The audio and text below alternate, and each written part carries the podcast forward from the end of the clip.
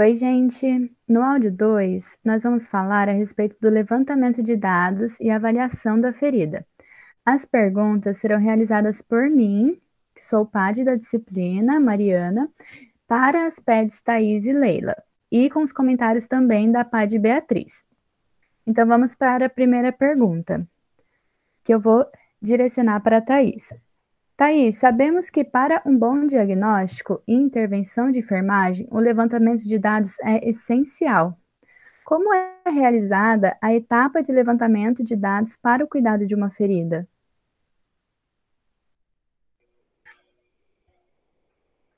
Mari, o levantamento de dados para o cuidado de uma ferida é realizado a partir de algumas etapas. São elas a anamnese, então, levantamento da história clínica desse paciente a partir de dados subjetivos e objetivos. Depois, a identificação da queixa principal, ou seja, avaliar qual é essa ferida, qual a sua etiologia. E esses dados serão possíveis a partir da coleta de uma história da ferida. Iremos perguntar para o paciente em relação ao tempo de existência, qual é a progressão que tem mudado nessa ferida, quais tratamentos ele tem utilizado.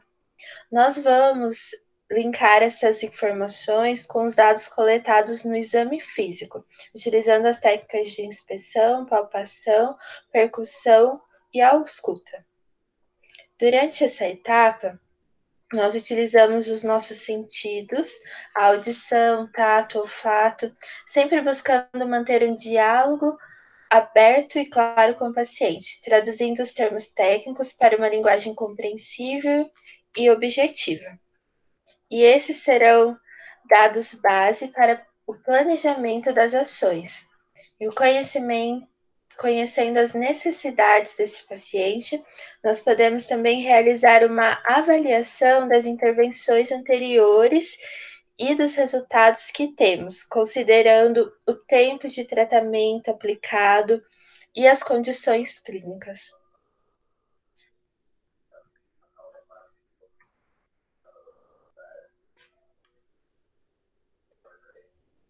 Obrigada, Thaís. Agora eu vou perguntar para Leila.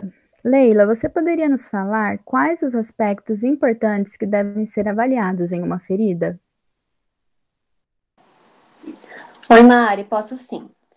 Bom, é importante avaliarmos o número ou a quantidade de feridas, o tipo, localização, a extensão, através da medida que se faz calculando a largura vezes o comprimento, profundidade, características, exposição de tecidos profundos, presença ou não de dor, odor, edema e características da pele ao redor. Também devemos observar a presença de túnel e descolamento, cuja diferença geralmente gera muita dúvida. Sim, é verdade, Leila. É uma dúvida muito frequente. É essa a diferença entre descolamento e túnel.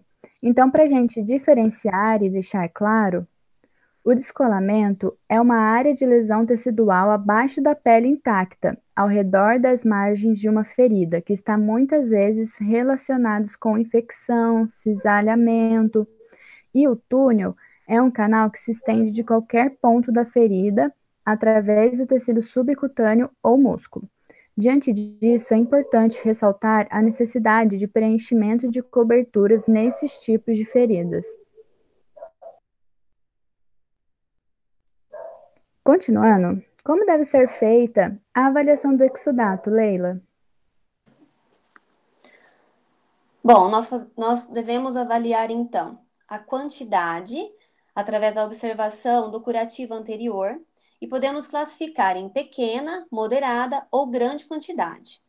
Também avaliamos o odor, né, que ele pode estar característico ou fétido, ressaltando aqui que o odor fétido é um odor característico de infecção.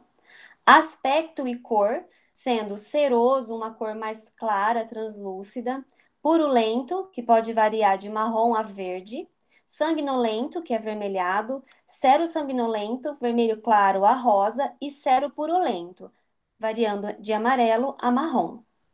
Em relação ao leito da ferida, nós também é, devemos avaliar quais os tipos de tecidos que estão presentes nesse local, diferenciando os tecidos viáveis dos tecidos inviáveis.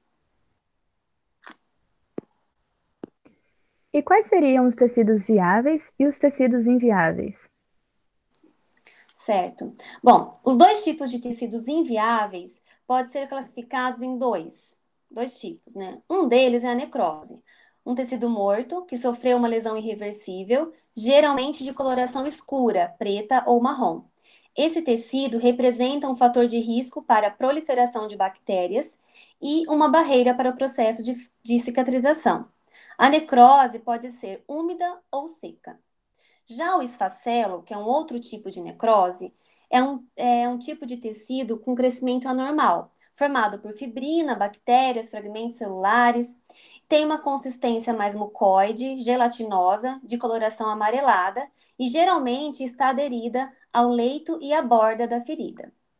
Quanto aos tecidos viáveis, temos o tecido de granulação, que é um tecido formado por tecido conjuntivo e capilares recém-formados, que, quando saudável, tem a coloração vermelho vivo, brilhante, granular, de aspecto aveludado como se fosse um aspecto de framboesa, mas pode também ter coloração rosa esbranquiçada a avermelhado opaco, que pode indicar pobre suprimento vascular.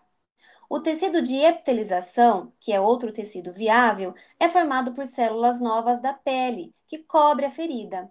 É seca, de coloração rosa, que geralmente migra da margem para o centro da ferida. Obrigada, Leila. É, é, importante ressaltar que também é necessário realizar a avaliação das bordas e da pele adjacentes à ferida, observando se estão íntegras, maceradas, calosas, reepitelizadas ou descoladas. Meninas, aqui eu também acho é importante a gente falar sobre o biofilme. Ele é uma proliferação de bactérias que se organizam em colônias e formam uma placa sobre o leito da ferida, impedindo o tratamento efetivo da mesma. O biofilme não é visível a olho nu, ele só pode ser visto através de microscópio. Entretanto, ele dá uma característica brilhosa para o tecido de granulação, e diferentemente do que se pensa, não é benéfico para a ferida, por ser uma quantidade exacerbada de bactéria.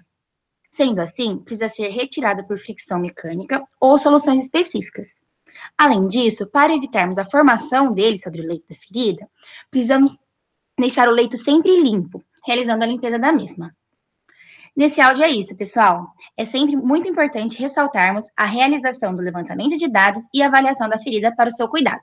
Muito obrigado e até mais!